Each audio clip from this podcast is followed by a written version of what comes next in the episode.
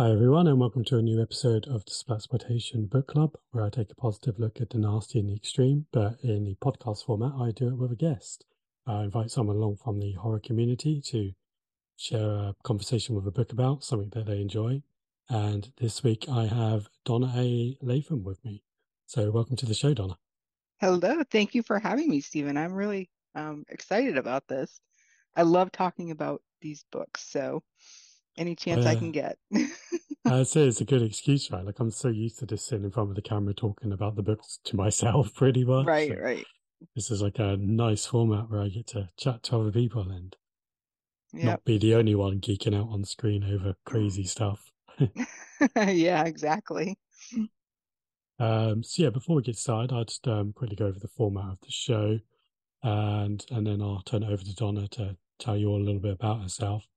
Um, so yeah, as I mentioned, the Splatploitation Book Club is a weekly podcast, hopefully weekly, uh, where I invite a member of the extreme horror community onto the show.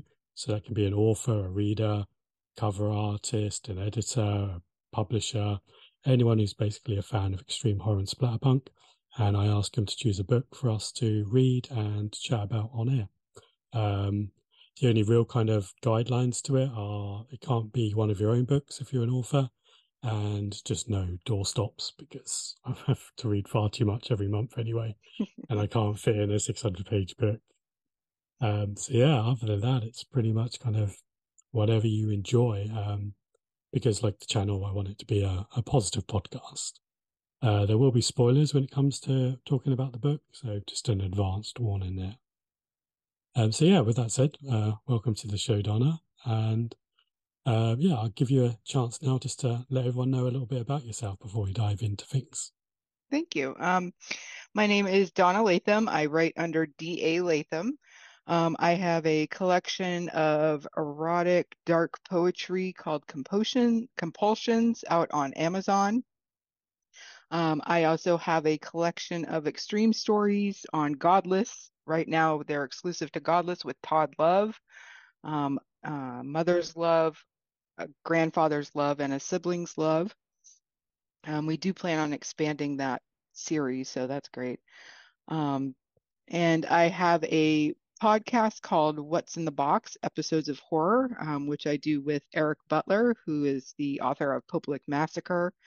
Um, we talk about uh, horror movies and books. Um, we do some interviews with other people in the community um, and just generally have a good time talking horror because my husband doesn't like horror and his wife doesn't like horror. so we just have a great time talking about horror together.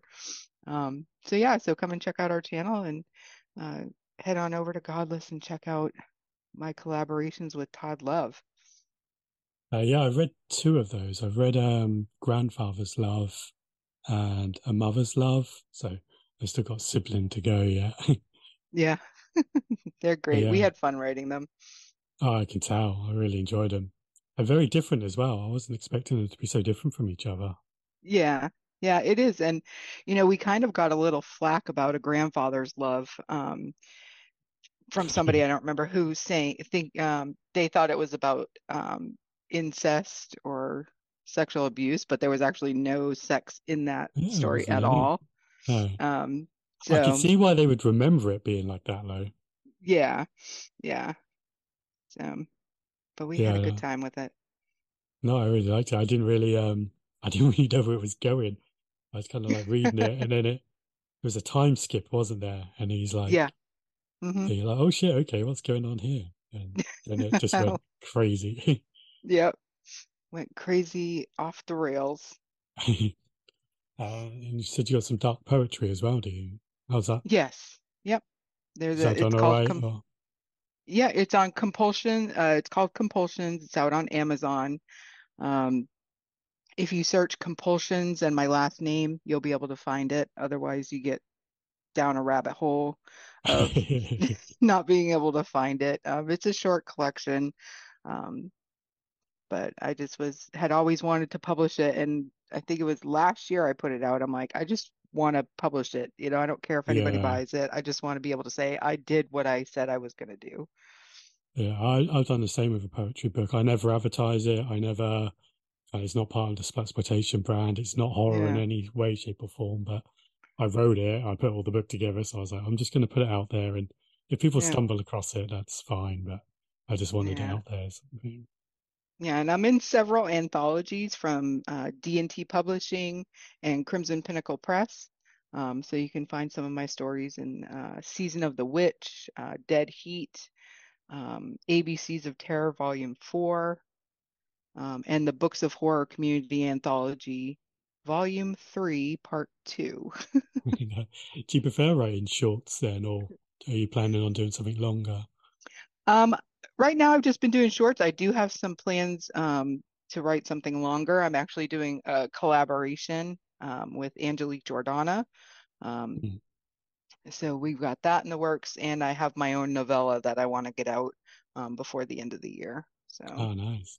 We'll keep an eye out for that one. yeah. Um, so yeah, before we get into the book that we're going to cover today, um, every guest I invite on to the show, uh, I always ask them if they want to do a 60 second or under short reading. Um, so I think you've got something prepared, have you? Yes, I do. Um, so the basic, the plan is at the end of the year is to compile all of these stories and put them into some kind of charitable book. And I'll probably put all the videos together as well in some kind of super cut. So feel free to put on Mm. a bit of a performance while you do it. um, but yeah, I will hand that over to you now when you're ready. All right. Um, so I wrote a story called Knife Song.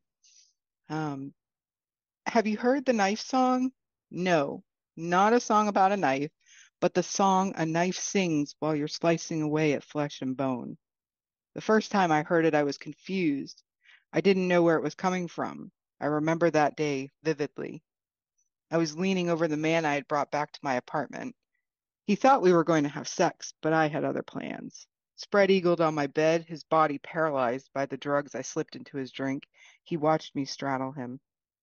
My sex rubbed against his cock, leaving a wet trail, knife poking into his Adam's apple. Grinding my hips against him, I heard it.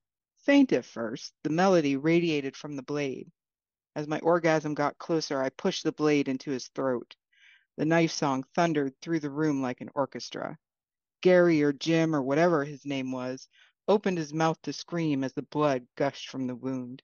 The symphony of his blood coated my thighs in a staccato beat that matched the bass drum of my heart. The knife sang the cres- crescendo as my orgasm ripped through my soul and his heart stopped beating. I've attended the knife's concert many times since then.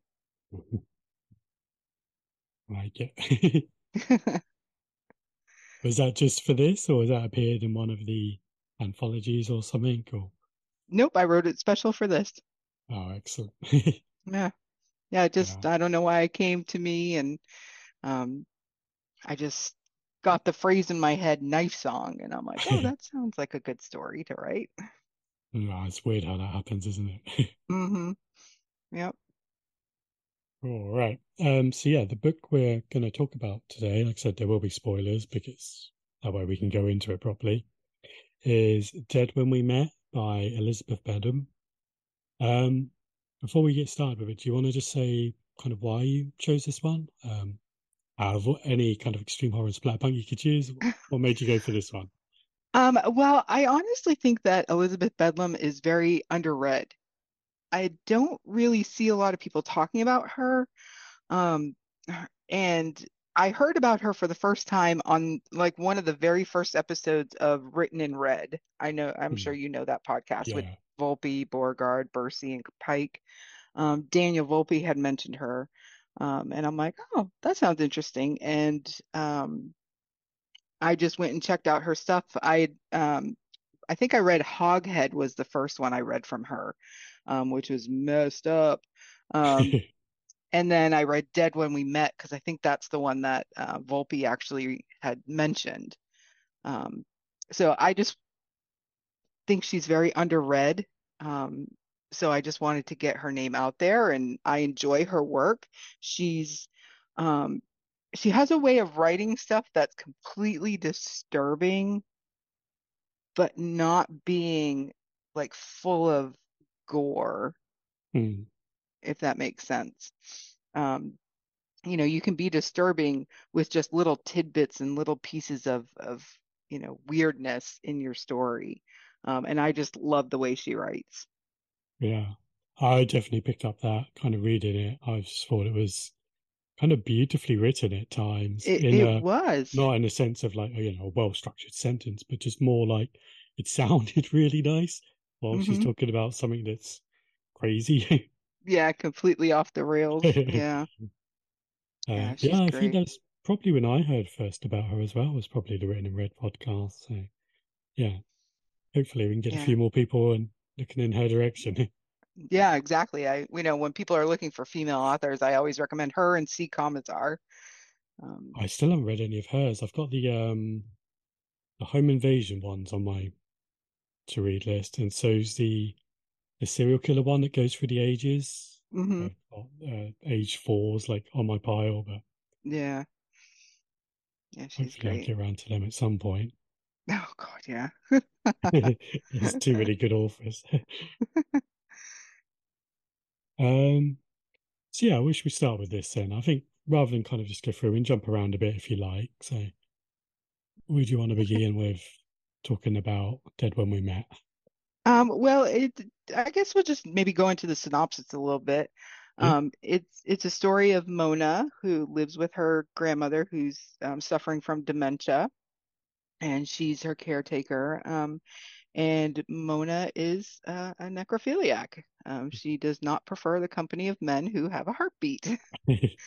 Um, and there's a local cemetery, and uh, from what I read, she looks in the obituaries and finds someone who is, you know, recently passed. Um, and then she goes and visits them in the cemetery. Uh, she has this neighbor Charles who is interested in her, and he's kind of a wacky dude. Um, he wears a cape and all the time, and he's always asking her out, and she's always saying no. Um, and to me, this story was about two lonely people. You know, Mona is is you know a young woman. She's 22, I think was the age. She's taking care of her grandmother. None of her other family is around, so she's isolated. You know, her whole entire life is taking care of this woman. And then Charles, yes, he has friends because I think he goes with them at, when we first meet him in the book. He goes with his friends, um, but he's he's lonely, I think, and he just wants love. And I don't think he has really that great of a relationship with his parents, um, which he still lives with because it doesn't, you know, it doesn't sound like it. Feels Um, like they lock him out a lot. So yeah, they lock him out of the house a lot, so he sleeps in the backyard or whatever. Yeah. And then and then Mona meets Frank, and Frank is a skull, and she takes him home, and, and he's her her lover, her boyfriend, her her confidant. She talks to him all the time. Um, so yeah, the the scene in the the first scene with uh, Charles and Frank in the cemetery, that was pretty yeah, pretty that's when the book interesting. kind of ramps up, doesn't it? Like, hmm I mean, yeah, to, to begin with, it's, I find, well, mostly for the whole book, actually, she's kind of harmless, right? Like, hmm despite being a necrophiliac, there's no, like, she's not a psycho, she's not aggressive, she's properly looking after her grandma while no one hmm else is. Like, Yeah. she's doing what she's meant to do in the house to make grandma as comfortable as possible. Like, I like the fact that you've got this girl who's, for all intents and purposes, nice and sweet and innocent and hmm just likes to fuck dead bodies. Like, you know, Yep. so just a good blend. Yeah, yeah, and you're And right. She doesn't kill people to get her, you know. She just goes and visits the cemetery. yeah, Yeah. that's the part I really liked about it. Like, even the stuff with Charles, like, yeah, he's fucking weird, but she doesn't, you know, she tries her best to be polite with him, to not talk hmm down on him. I think she kind of emasculates him a little bit when she meets Frank, but again, Yeah. I, I don't think that was intentional. That was just love at first sight with the skulls. Yeah. Yeah, she tries to let Charles down. You know, she made a mistake. She she's like, you know, hey, we shouldn't have had sex. I, you know, it wasn't right for me. You're you're you have a pulse and that doesn't do it for me. You have a And the only reason, she, yeah, the only reason she was able to have sex with him is because she had Frank. Yeah. Because, because remember, it was like she's like, "This isn't working," and here's like he's and Charles said, "Here, have this skull," you know. I think she, um, yeah, because he's laid down flat, isn't he? Because I remember he's like on the ground, which is really harsh, and she kind of puts the skull at the top of his body, I think. So it just yeah, looks like she's full on fucking the skull. yeah, Meanwhile, Charles is underneath thinking like, eh, "This is all right," like, yeah.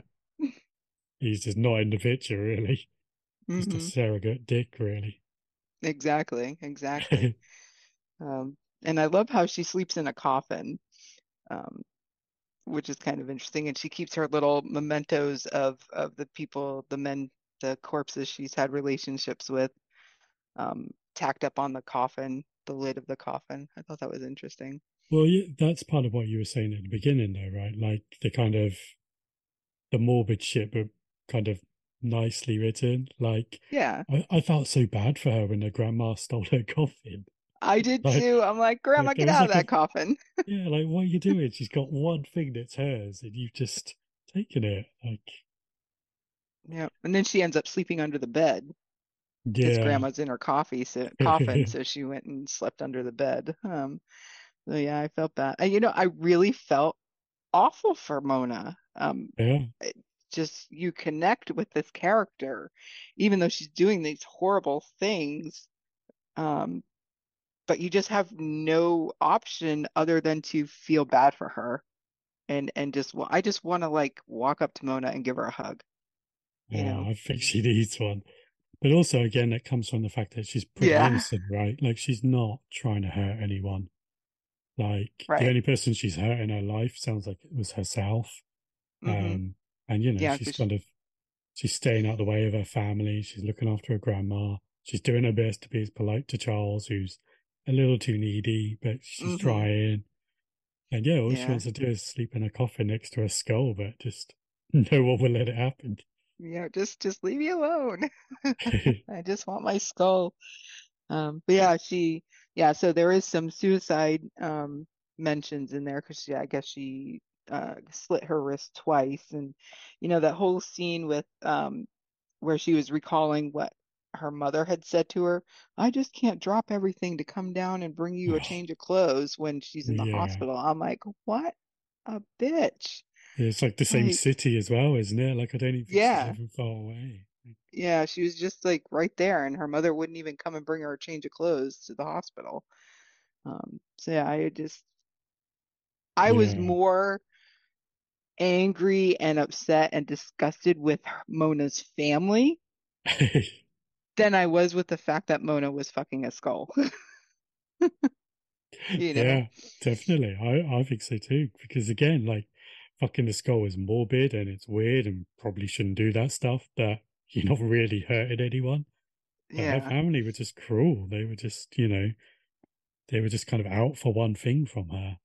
Yep. And I am so glad that she ended up with the house and everything.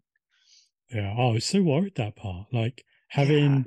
Lived through something like that with my own family like 20 years ago and seeing how crazy that sort of situation can get. Like, yeah, that that's the bit that got me the most angry in the whole book. Yeah. I'm like, damn it, Susan, you're not getting that house. Yeah, fuck you, Susan. Go away. Where have you been for the last year?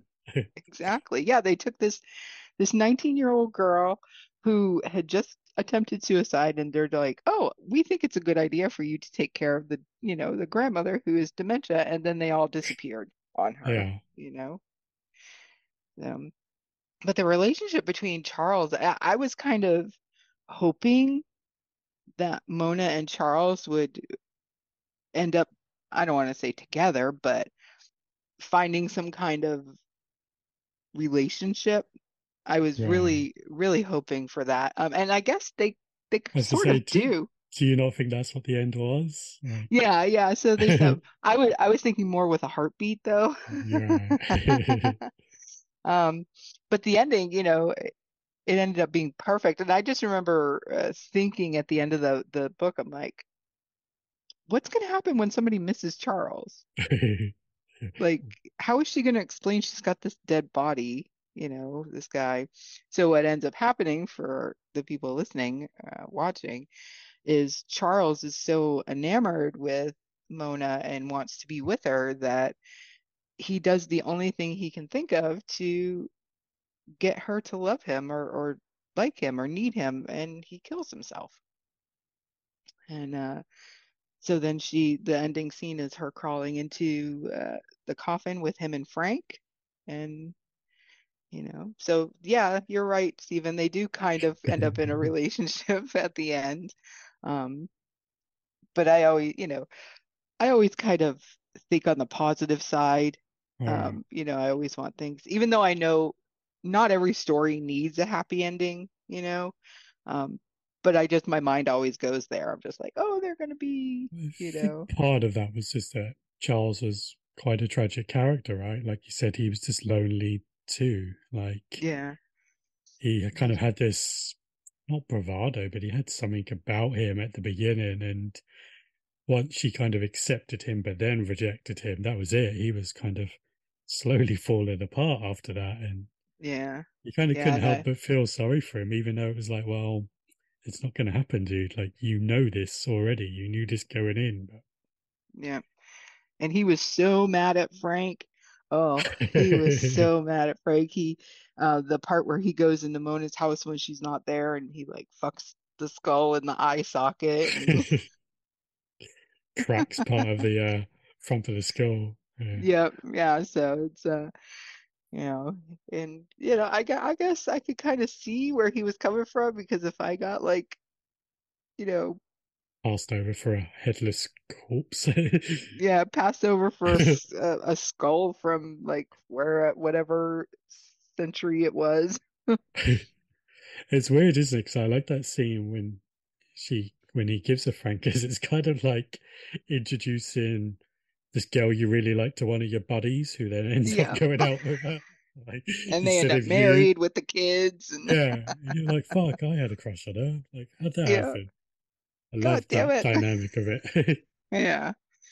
Yeah, so and I'm glad you enjoyed it because that was one of the ones I you know, it was I suggested it. Um, um, but yeah, this is a great story, and Elizabeth Bedlam is brilliant. Um, with the way she writes, she writes the most disturbing things in the most nice way, Hmm. you But yeah, I mean, you know, both the characters, like um, Mona and Charles, are both very tragic characters. The the film, the book, sorry, is about like you know, basically about necrophilia, and yeah, like has this suicidal ending. Yeah, you oh. don't feel mopey reading the book. It's not a Right. downer in the slightest. Like it's, despite it being about two people massively struggling in life, Yeah. it's kind of written very beautifully, and you really get into it, and you, like you said, you just want the best for the characters. Yeah, and it's just a a positive book, you know? It it sounds weird to say that about something like this, but you know, it's it's messed up, disturbing. It it'll make you go, what in the hell am I reading? But then at the end of the book, you're like, it's a, a tragic Romeo and Juliet love story, kind of, you know? yeah, yeah, not far off that, really. Yeah, I Mm. absolutely loved it. Um, yeah, I thought the other thing quite interesting about it as well was um, it was quite graphic with the sexual stuff. Um, it didn't kind of lean away from that.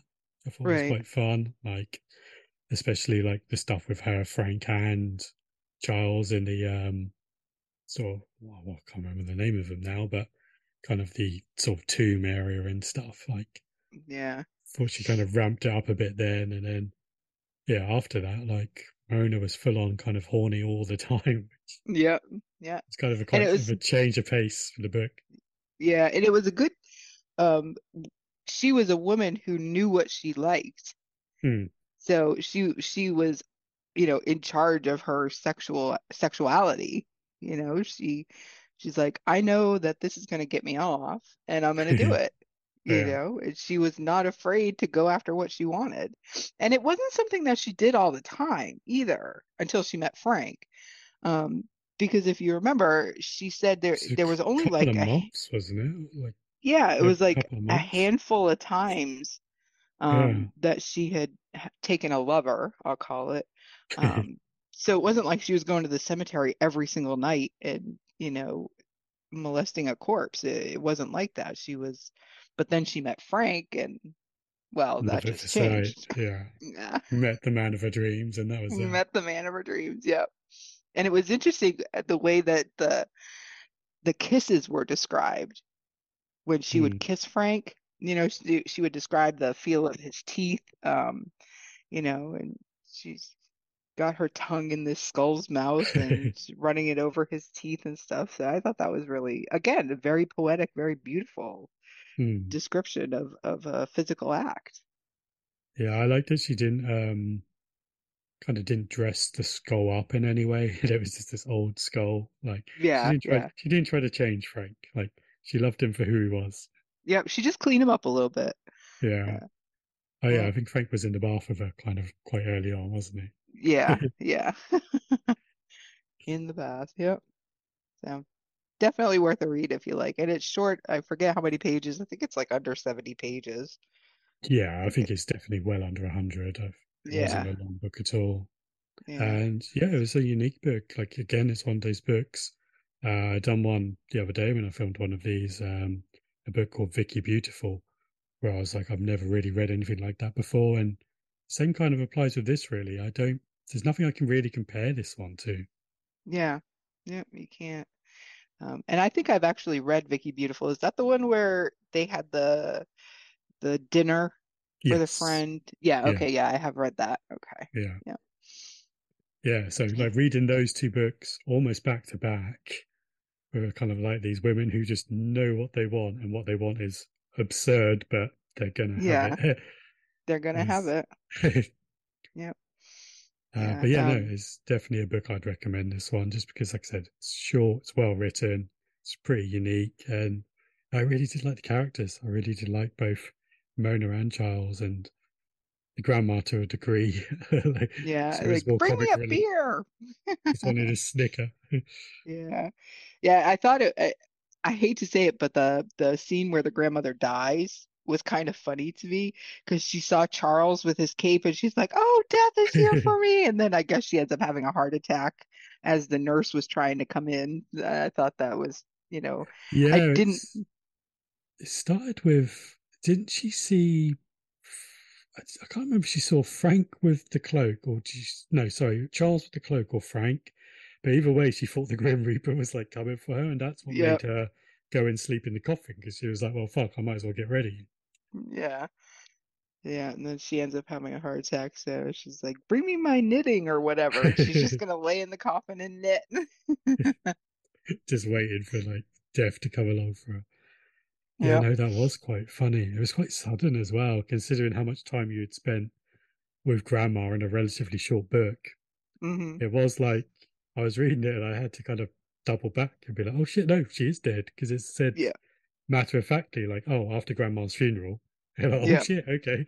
Yeah, so okay, she, she's dead. Mm, all right. now what's gonna happen? It's like, and then yeah, just you got you got your coffin back. Like, yeah, yeah. yeah. and then the horrible family swarm in for the property. oh gosh, yeah. Ridiculous people. hmm uh, but yeah, I'm glad. I'm very glad that played out well. Like if she didn't get to keep that house, I would have, I would not have been impressed. yeah, I would have probably been messing that because I follow Elizabeth Bedlam on Instagram, and I probably would have messaged her been like, "How could you do that to Mona?" I do that quite often with authors that I'll message them and oh, saying God, like, "How how could you kill that person?" or "How could you do that to them?" Oh, definitely don't win Kid of the Fallen then. Oh, gee. Oh, I've I've yelled at Carver Pike before. He's used to it. Kid of the Fallen, you'll be doing it every chapter. You'll be like, right, new message. That's all right. He's used to it. And that's one of the great things about being part of this community. I feel zero shame in reaching out to an author and being like, "What are you doing? Why did you do that?" I was just um, reading Chris Miller, um, The Damned Ones or The Damned Place, and I've been messaging him. I'm like, you better not kill this character. I would be so mad at you. yeah. I don't know if I've done that yet. I think I've probably mentioned it in a couple of reviews. I've probably been like, and you know, but I don't know why you've done this sort of thing. And they've joked about it kind of in the comments on YouTube afterwards or something. Yeah. Yeah, I do like that. You got this nice kind of, yeah, it's an interactive community, isn't it? It works really well. It's a very interactive community. I love it. I was just at Scares That Care AuthorCon, um, and it was just fantastic to That just looked amazing. I was I was very jealous of all the pictures coming through. Yeah, yeah, I think you done a great. total photo dump, didn't you? I think you put loads of photos up. Yeah, I did. I did. One day I'll get there. I'm not sure I could bring all the books and stuff. I don't think it'd be worth it, but I've got friends in America, so I think I'd go and visit them and then kind of come across and just spend the time meeting everyone rather than trying to have a store there or whatever. Yeah, yeah. It's great. Did it, did you have a store there or were you just there as a guest? No, I was just there as a as a guest, as a book buyer. I spent an obscene amount of money uh, on books because I drove, so it didn't matter how many books I bought. Yeah, I didn't have to pay to ship them home or pay extra for a bag or whatever. Um, but yeah, I just went and harassed all the all my friends and met some new ones and took a lot of pictures and it was great. It's like, and I was there for moral support for Eric Butler because he's not a big fan of doing conventions and he had a Oh, table. Okay. Yeah. So I was like, yeah, I'll I'll I'll make sure I check on you. Oh, I'm sure he was fine. I see a lot of love Yeah. for him with Public Massacre in the community. So, Yeah. Yeah, he's he did great. He did good. yeah, that's a book that you must have been like messaging him at the end, being like, "What the fuck?" hmm Yeah, and then I learned that um that's the way he writes the endings to most of his books. Yeah, I read um what was it? Kiss Me Where It Smells Funny. And I was like, oh, okay, so this is his thing. He's fucking brutal. Okay, Yeah, it yeah. Um the what was the other one that he had uh not Sins of the Past, Sh- The Shadow Within, same type of ending. Right. Like, Okay. dude, you got to stop doing that. You're Yeah, killing no, I me over think here. Popelic Massacre with the cop, that was probably the closest I've come to being like, what the fuck? Like, you can't do that. Yep. Like, he's so nice. Yeah. Yep. Yeah, no, I'll definitely try and get to AuthorCon at some point. Like I said, it looked amazing and it'd be lovely to get to meet everyone. Which has been what kind of recording a few of these has been nice fun so far, getting to actually chat to people rather than sneakily replying to a message on like one of the groups or something. Yeah. Yep. Yep. Excellent. Um, well, thank you very much for coming along to the show today. It's been very nice of you. And and for recommending this book. Like I said, it was a really good read. I really enjoyed it. Yeah. Yeah, definitely. I'm I love talking about these books and I'd be more than happy to do, you know, we can do some C Commissar. I love her work. So, Yeah, no, I think I'm um, definitely going to kind of invite people back. I feel like it would be uh, there's just so many combinations to be had, right, of authors talking about other people's work, and mhm. um, yeah, and a lot of people out there who maybe haven't kind of um, quite got the recognition they deserved as well. That you can kind of talk about. Like, I like doing that. Like I said, I hadn't seen much of Elizabeth Bedlam other than that mess that um, yeah, written in red, just like that mention. And I think maybe I'd seen one of her books somewhere when I was scrolling through something else, but Yeah. nowhere near as much as I should for the quality of writing.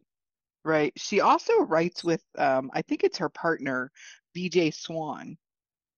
Right. Um and BJ Swan. Um, um yeah, BJ Swan has a series called The Aeon of Chaos, which is really good. I've read them. The Magical Goat Boy is one of them, and um there's a couple other um but yeah, they it's called Holocaust Hearts. I have not read it yet. Um, but I'm really interested to see how the two because I love BJ Swan, which is another person who doesn't get a lot of recognition. Hmm. Um, and then I love Elizabeth Bedlam, so I'm interested to see how they work together. Um, yeah. so yeah, check out some BJ Swan. I think you'll you'll like his writing. Ah. Yeah, so I need to work out how to do the whole writing with someone else. Like, I mean, you've done it, right? You've done it with Todd Love, but Yeah. I haven't tried it yet. I've had one or two people kind of message me about doing it, but don't even know how I'd start with it. I, I always have like such a clear idea in my head and write so many notes, like to then have to like share it with someone. Just, that seems difficult. Yeah, yeah. Me and Todd, it was fine. He he just started the first one we did, A Mother's Love. He just started it off, sent it to me. I went through and edited what he wrote and added and removed, Yeah. um, and then I just continued the story on, and we just passed them back and forth. Um, yeah. and Oh, it, that sounds so hard to me. I mean, maybe if the works were longer, it might be a little bit harder. Um, Hmm. Like the one I'm doing with Angelique Jordonna is going to be a novella, so I think that's going to be a little bit more difficult. Um, so, but we'll see. Yeah.